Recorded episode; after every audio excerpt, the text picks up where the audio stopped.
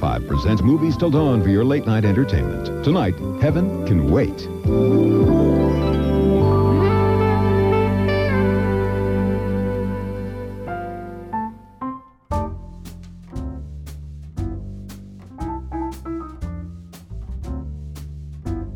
Welcome to Movies Till Dawn, a new podcast that's a safe space for filmmakers to talk about the fascinating and exasperating and always unusual and never quite the same thing twice process of creating motion pictures. I'm Raymond De Felitta, and today I'm Jewish.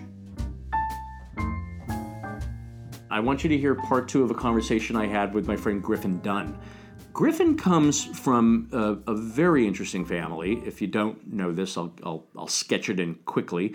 Uh, his father was Dominic Dunne, and Dominic Dunne, is, of course, was a best-selling novelist, a very distinguished investigative reporter, um, very involved with the O.J. Simpson trial. Uh, but he was also a movie producer, uh, or mostly a television producer, according to Griffin. Um, it was it was an interesting life that that his father had, and his father's brother, John Gregory Dunne, was a marvelous novelist. Uh, and we talk a little bit about in this interview about John Gregory Dunne's novels, which I've loved. Just to make it even more impressive, John Gregory Dunne was married to Joan Didion. And I can't tell you about Joan Didion if you don't know her, look her up. I mean, of course you know her. She's Joan Didion. She's amazing. And Griffin made a wonderful movie about Joan Didion, um, which you can find. It was not yet finished when we recorded this this conversation. Um, but but Griffin comes from a lot of that kind of accomplishment and a lot of that seriousness, and yet one of the things I love about Griffin is it's all very light with him. He takes it all with a wonderful grain of salt, and I think it comes across in this interview.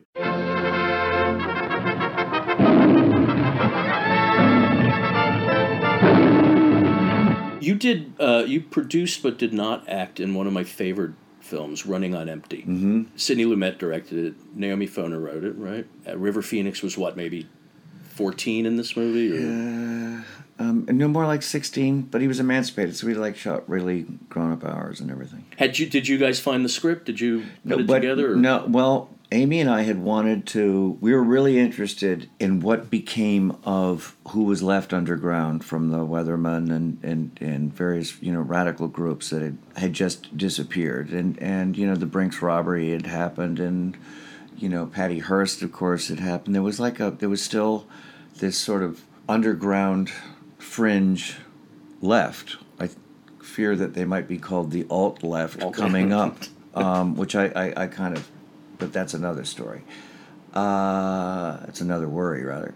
But at that time, there was a radical left, right? And we read, it must have been about a two inch article in, in, in the paper about the kids, these kids growing up. Their parents had left, abandoned them um, with, with some other family, not knowing what their kids, what their parents quite did or being old enough to quite understand it. And uh, it just sparked so many thoughts and story idea. And we were very interested in it from the kids' point of view, and and and it, we were attracted to the family side of it. And uh, so we we talked with different writers about it, and um, we talked with Naomi, who couldn't have been more of a perfect person to do it, and she was a red diaper baby from the Upper West Side, and right.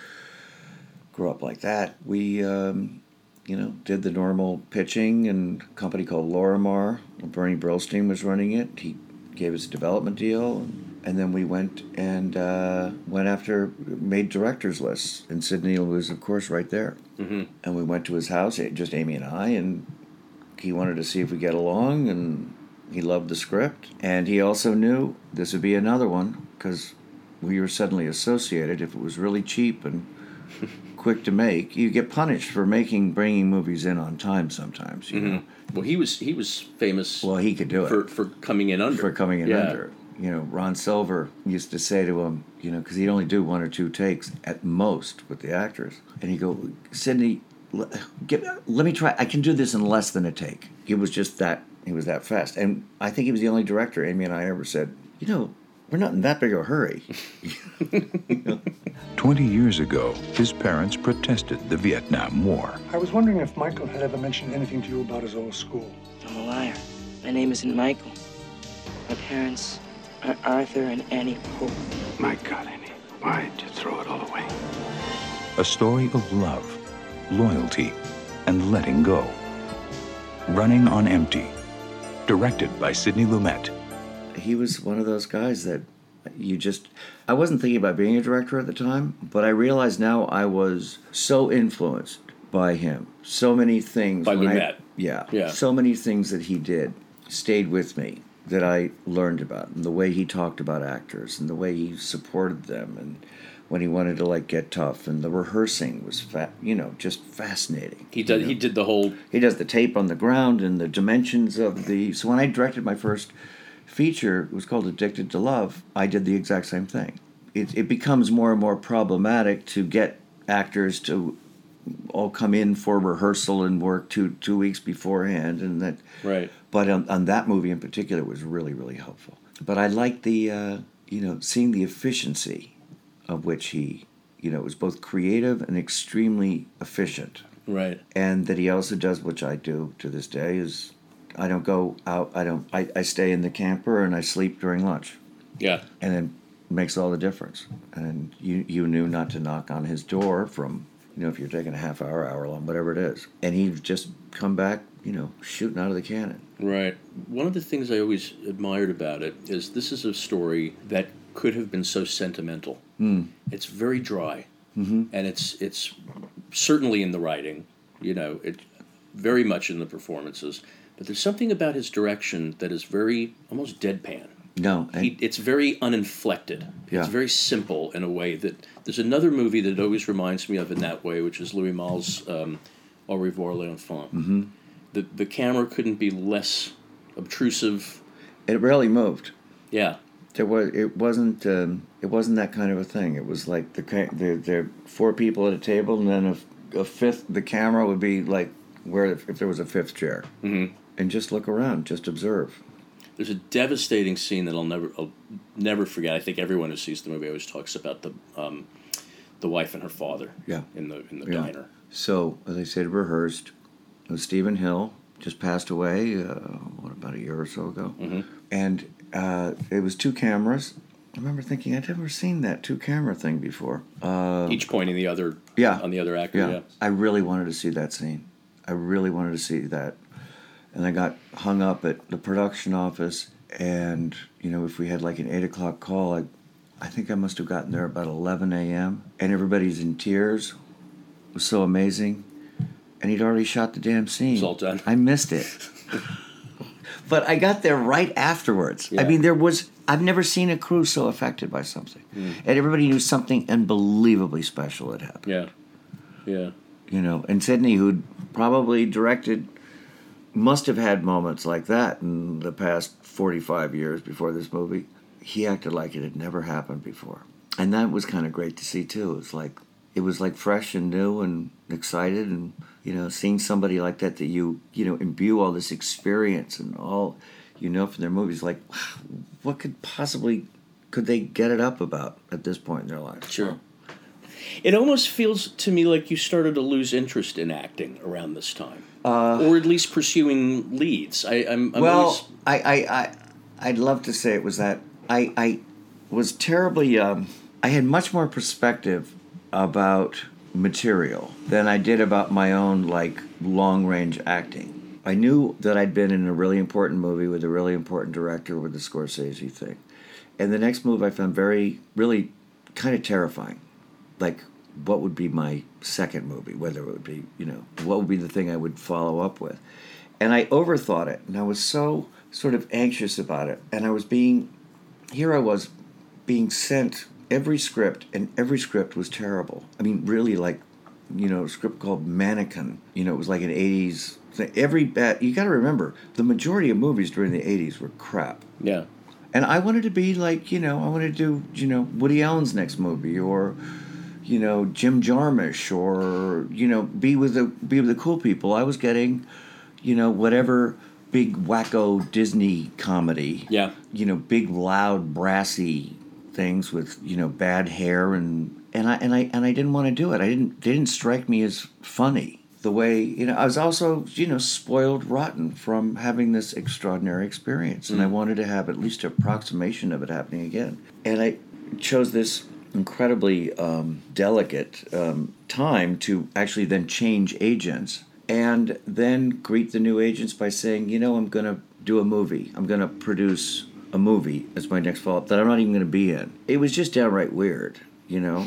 You know, I could They, have. had, they hadn't met your uh, particular brand of no of leading man from a. eh, No, and I hadn't either. I mean, I, I had a vision of it, but I couldn't even really articulate like the kind of person I wanted to be. Well, I kind of, I kind of did in the, and I mean this in the professional way. The the person I really idolized and was in awe of, who had the career I I would dream of being, but I'd be too shy to say it, was Warren Beatty. You know, Reds had come out. How does somebody make Reds and act like that and oversee all that? I thought that was, but that felt too grandiose to say. But but there was somebody, you know, Sure. who could go back and forth and, and and do all these things. So I didn't wasn't represented very well at the time, and I wasn't making very good choices, and uh, and I think I was I was kind of I was really young, you know, and I was like more afraid of making. You know, when you're really afraid of making the bad choice, Yeah. you're definitely going to make the bad choice. Yeah. You know, I don't think I did myself any favors. Also, you know, I did "Who's That Girl," Madonna was certainly as famous as they come, and it was actually a really fun movie to make. But you know, it was one of those. Well, they kind of had it out for her. Absolutely. Yeah. You know, it didn't matter so- what that movie I was; did- it was never gonna. And and and I, and I didn't. If I look back on it, I go, how could you not have known that? You were going to Sure. get that movie was going to get killed. So there was all there was a lot of weird choices. So it wasn't like I wasn't uninterested. I just I was more worried about doing something I didn't like. Mm-hmm. I was more worried about being stuck with like hacks or signing on to something that I realized was going to be terrible yeah. and I'd rather just I'd rather produce be responsible for something you know being good or bad and being able to pick and choose the people I want to spend the next year with you know yeah it's a fun but choosing you know choosing a a, a movie at a particular I'm in the process of, of, of working on something where I'm I'm casting um, meeting like young up and coming kids who are like all in these movies that are, have broken out or about to break out or all in this and they're uh, like 18 19 20 up to 20 24 uh, to play an adolescent. And i don't envy them at all. You know there's like uh, if they turn me down i won't take it in the least bit personally because it's really like heady stuff you know it's uh, you're you're getting all this stuff coming your way and it's just as easy to make and especially now you make one movie and it's not the right movie and then people all that glow and then people see you differently and it's like oh you did that and then you're like knocked down like Yeah. Yeah. you, get, you really are punished it's quick quick to move on in, Mm. in, in the film world now. When I met you, you had just done your short film Mm-hmm. that was nominated for an Oscar. So I almost wonder, like, what took you so long to want to direct a movie, or why didn't you do that earlier? Because that's 1995 when we met. Yeah, yeah. And uh, now I was truly losing interest in acting, um, which was a terrible feeling. I could feel like whatever my the, the the kid who moved to New York to study with Sanford Meisner. I could just that guy just it eked out of my body. Just it was just you know battery fluid, and it was just. And I was in Toronto. I was making a cable movie where I was. And this is when cable was truly tacky, not like anything sexy the way it is now Right.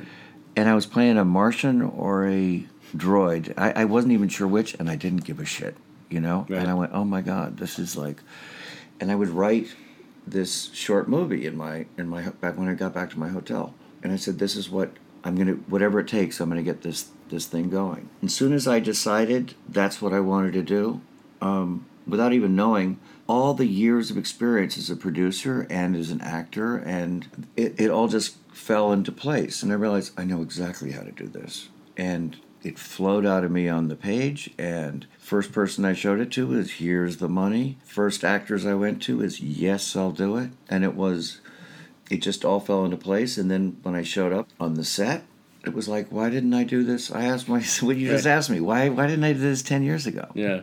Yeah. Um, I, I never felt so at home in my life. Hi, this is Rich. You know Cooper? Yeah, So how you doing? I'm unbelievable. What's up? Um, well, I uh, wanted to ask you if you wanted to go check out Elton John at the Greek sometime. What do you mean sometime? Like we pick a day and tell Elton and he shows up and plays? Do you mean like that? No, I mean this Saturday. You have good tickets? Well, here's the thing: is um, there's this back entrance where they're wheeling the sodas and shit, and it's like never guarded. It's really easy. You want me to sneak in with the Pepsis and the popcorn? This is too good. Jimbo, you gotta hear this. Hey, Cooper, are you trying to snake my girlfriend? Do you realize what I'm gonna do to your face tomorrow? The film has resurfaced in my life again because it's uh, it's based on a on a on a on a real party I went to when I was a kid. Yeah, I wanted to ask you about that. Yeah, well, my aunt and uncle, who were the writers John Gregory Dunne and Joan Didion, gave a party. They were in, lived on Franklin here in here in Hollywood in this like old crumbly kind of villa. They gave this party that Janis Joplin was going to go to, and it was a party actually for Tom Wolfe's Electric Kool Aid Acid Test had just come out. Ostensibly a book party, but it was the hippie party to end all hippie parties. And I was desperate to go, and I was like 12, maybe 13. And uh, I begged my mother to take me. And to my surprise, she said yes. It was on a school night. And, I, and then I became incredibly anxious because I realized, you know, when I meet Janis and we really hit it off, she's going to ask, you know, where, you know, let's go somewhere. And I'll say, I can't. I'm here with my mother. so, I mean, these are the things I worried about. While I was wandering around, I mean, I was a kid, nobody even talked to me. I just would walk around and eavesdrop and watch people sneak off into bedrooms and smoke joints and stuff. This bald German man, who I presumed to be Colonel Klink from Hogan's Heroes, grabbed me, pulled me down, and said, You must not leave. I like your vibe. I take acid. I'm bumming out. I'm bumming out. You stay here. I like your vibe. And uh, it was Otto Preminger. Oh, how weird. Yeah. Anyway, That's not that's not a story you ever hear about Otto Preminger. no, he took acid, and can't you? I can't think of anyone who should let who should have taken acid less. I don't want to be in that mind. Whatever he was hallucinating, I never want to know. Let it go. Let it go. Let it go. Let it go. Did you read Joan Didion's work when you were growing up? Yeah. Did you grasp her her, her how Uh, massive her, her influence was going to be on that generation? Or it, it's so strange when you're related to a writer. It's not always Yeah. easy to you know to, I would to say- see through other people's eyes. You know, I had a. Um, uh, I grew up as a very uh, troubled student. I was a, a very dyslexic, and I had a really hard. I couldn't add, and I was like one of those people they assumed was retarded, and I was held back a year and all that stuff. Whenever a, a book of theirs came out, either John or Joan, we were always given an early copy, and it was always signed. And, and for whatever reason, both Joan's writing and John's, I could easily absorb. Now, not for everyone. John's much easier because it had a kind of Catholic rhythm, something I felt very related to. Not all of Joan's, Jo- some of Joan's stories were were sort of too deep for me to absorb. But but then others, like Slouching Towards Bethlehem, I understood that to be about you know about hippies in a way that I never thought of hippies before, of, of runaway kids who are like my age and incredibly fucked up parents who, you know, do drugs in front of, and it was like, you know, riveting. Um, but then she would write a story about, you know, on self respect, you know, about how to look at your life when you reach a certain age and you see you're not the per- kind of person you thought you were going to be. And, you know, I said, well, I'm 12. I mean, I'm 13, 14, whatever. I don't know what the hell she's talking about. Right. Um, but I did later. I find uh, John Gregory Dunne a terribly underrated writer. I couldn't I love more. his novels. I I, love Dutch Shea Jr. I've read that several times. Yeah. It's literally like a one sitting. It's so You- funny and it- so emotional and so crazy. it's yeah. so funny. It's Yeah. so funny. And he also wrote, speaking of the movie business, well, he wrote great pieces about the movie business in general. But he wrote The Studio, which is exactly the time that we're talking about when I was, you know, the Dr. Dolittle years, where these studios have no idea that how irrelevant they are Right. and how out of touch. And John saw that coming a mile away, and he'd sit in the room with these with these old producers who had no idea who their audience was. Right. Just blowing all this money left and right in these flop movies that the best part about it was the credit sequences. You know, and and it's really funny. Yeah, no, the studio's great. It's a very, um, it's journalism, but not written f- from that. I, I, how, do you, describe the studio? Because it, fe- it sort of reads like a wry.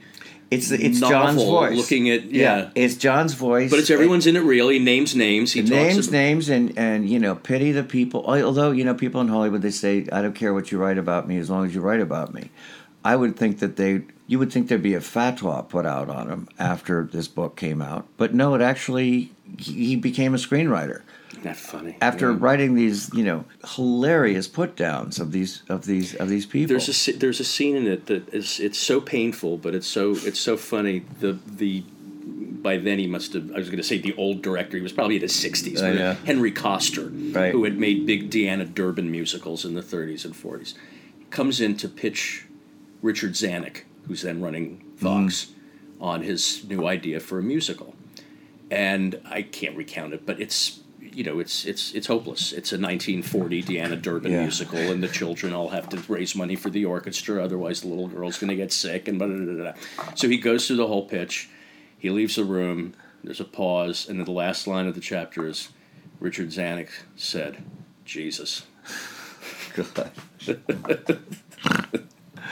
I know, uh, and they let him. He got Richard Zanuck to let him sit in on. He, he brought a memo to every, all the departments and all the producers on the lot, and he goes, you know, John Gregory Dunne is. If he comes to your office and you're having meetings, I'd like him to have him sit in on your meetings. He's let him be a fly on the wall. Yeah. Well, he showed them. No, I know. Who? Why? Why do they allow access know. like that? Why I- did I there's a, know. there's a crazy Otto Preminger book c- called uh, "Soon to Be a Major Motion Picture" Mm-hmm. About one of his last films. It was called Rosebud, a, a, a catastrophe from the moment Yeah, the film yeah. started. You know, and this is a very strong, powerful, intelligent personality. Why would Otto Preminger have allowed this guy to fall? And the book's another like it's the studio. It's the, Yeah. it's a tragic comic Well, you know, story of how wrong showbiz can go. Yeah, you know? and there's the uh, Bonfire of the Vanities book. Oh, about the making of the movie. about You're the right. making yeah. of the movie, of which Brian actually is still friends with the writer. They they they stayed friends. So this is cool. I love talking with you. This was nice. I want to give you uh, uh, the opportunity to either quash a, a piece of internet ephemera or confirm it. What? This has to do with Othello and the reason you were Can't kicked out of school. Oh, yeah. Is that That's internet it's, ephemera? It's, it's it's Wikipedia worthy. I just No shit. I I, I want to hear the the Othello. uh, uh, Well, because it sounds like a Griffin Dunne as Othello or Iago. Even from the beginning, and I yeah, don't understand yeah. it. No, I have to tell you. Um, yeah, it was a, it was a, a seminal moment. Um, I had this this kid in high school. We'd been to a previous high school. We've been going to boarding schools. Both as kids, we both from you know the kind of families that send their kids you know thousands of miles away to school from the time they're 11. And this kid and I met when we were 11, and then we went on to this to the high school prep school part. And it was in the high school prep school part that I got really into acting. I was like, I discovered I did Zoo Story and I became just the Joe actor on campus and I loved it. And my friend had an equal passion in dope and discovered all sorts of hallucinogens and things. And, and so we drifted apart because I became Joe actor and he was, you know, Joe head. and he came into my and I'm rehearsing Othello. I'm playing Iago, and it is uh, and it is really exciting. I mean, it's really like I can't. You know, I've always thought. You know, I said I had a reading problem and dyslexic, and uh, Shakespeare's language I always found impenetrable. I just understood this, the rhythm and the iambic pentameter and the passion and the evil and the and uh, I'm really, really fucking into it. And this kid comes into my room and he's got a like a hash pipe he goes, uh, "Hey man, we never hang out. We don't get high anymore. You know what? You just want to do about acting and stuff like that." And he does this guilt trip. He goes, "Let's just take a little hit of the bowl, man. We're just gonna do." I really said, "Johnny, really, I don't, I don't." I, I go, "You on, man? You really changed." And that, for some reason, used to be a terrible insult. So I said, "Okay, just uh, give me that damn." And I take this big pull, and in walks a teacher, and the the smoke is in my lungs. And he goes, "Somebody smoking dope in here?" And I go, "No." and this plume comes flying out of my, floating out of my mouth. And you know, it was a very strict school. They were dying to kick him out. They were uh, not so crazy about me, especially since the performance was the next night. And they said, if you just say you weren't doing it and he was, you're good, and he'll go. And it was, it reminded me of, which I think came out around the same time, but reminded me a little bit of uh, that scene in Dog Day Afternoon. Yeah. Where in their car, it's like you're You, gonna thi- be you fine. think you think I'll give up Sal? Yeah, yeah, right. yeah. You think of it. and I couldn't give up Sal. Yeah. I don't know why. I just, you know, I'm not even friends with this guy anymore. But I was, I was kicked out. I was on a, I was on a, I took a bus home, because that's what romantic people do when they get kicked out of school. And I, and I was on a bus, cross country, the next day. That sucks.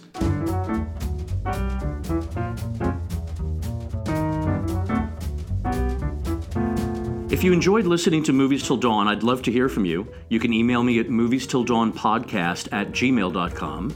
You can access these conversations at iTunes, Spotify, TuneIn, Stitcher, Google Podcasts, SoundCloud, YouTube, as well as our website, moviestilldawn.transistor.fm. If you'd like to see some videos pertaining to the guests of each episode, please visit my blog at moviestilldawn.blogspot.com.